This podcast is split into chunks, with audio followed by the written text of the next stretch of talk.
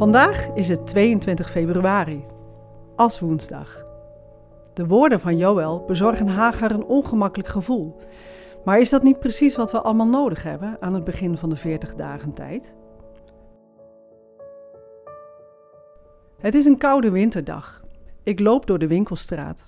En terwijl ik koers zet naar mijn favoriete kledingwinkel, passeer ik een jonge man. Zijn stem komt hoog boven het geroezemoes uit van het winkelen publiek. Jij en ik zijn zondig en wij verdienen de hel. Bekeer je tot God, Hij wil jou redden. Hij schreeuwt de woorden uit over de mensen en hij zet ze kracht bij door op zijn Bijbel te slaan.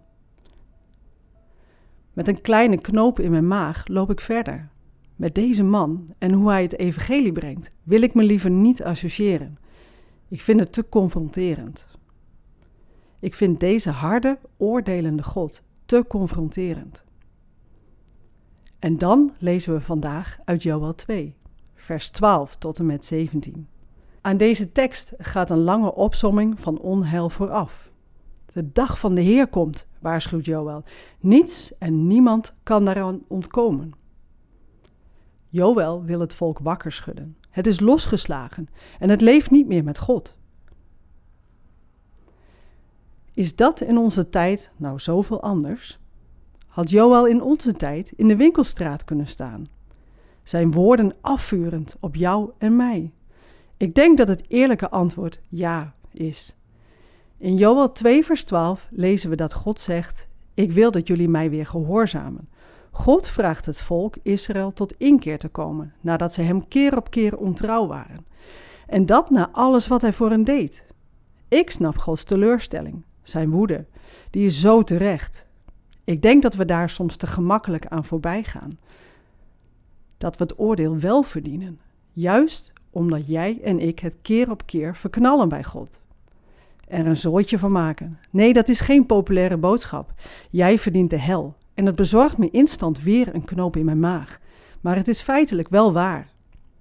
Alles in mij wil dat ongemakkelijke en pijnlijke gevoel snel wegdrukken, laten overstemmen door de boodschap van Gods liefde.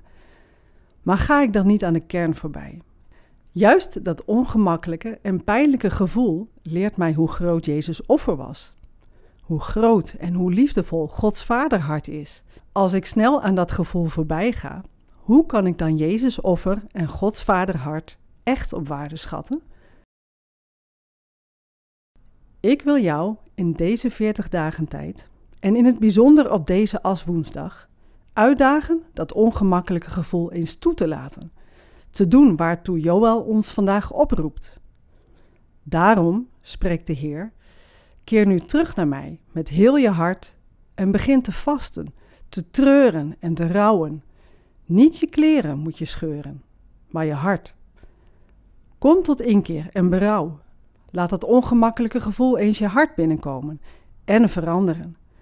Laat dat gevoel jou terugbrengen bij God, om dan te ontdekken hoe liefdevol zijn vaderhart is want hij is genadig en liefdevol, geduldig en trouw en tot vergeving bereid. Hoor je hoe in de woorden van Joël de kern van het evangelie al echoot? Ze een belofte bevatten die God waarmaakt door Jezus. Joël leert ons vandaag, wij verdienen Gods oordeel. Maar we krijgen het niet, God zij dank. Zoals het askruisje op aswoensdag niet alleen staat voor berouw, maar ook voor nieuw leven, zo bevatten Joels woorden niet alleen een oordeel, maar ook een belofte van redding. Want zo is onze God. Is er iets waar jij afstand van wilt doen? Wat jou afleidt om dicht of dichter bij Gods vaderhart te komen?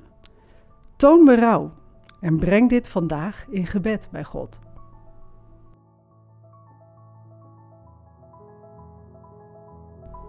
Leuk dat je luistert naar 40 dagen hier en nu. De podcast die je wil helpen om Jezus te volgen in jouw hier en nu. Wil je meer weten over deze podcastserie? Ga naar 40 dagen en nu.nl. Voor de Bijbelteksten in deze podcast gebruiken we de MBV 21 van het Nederlands-Vlaams Bijbelgenootschap.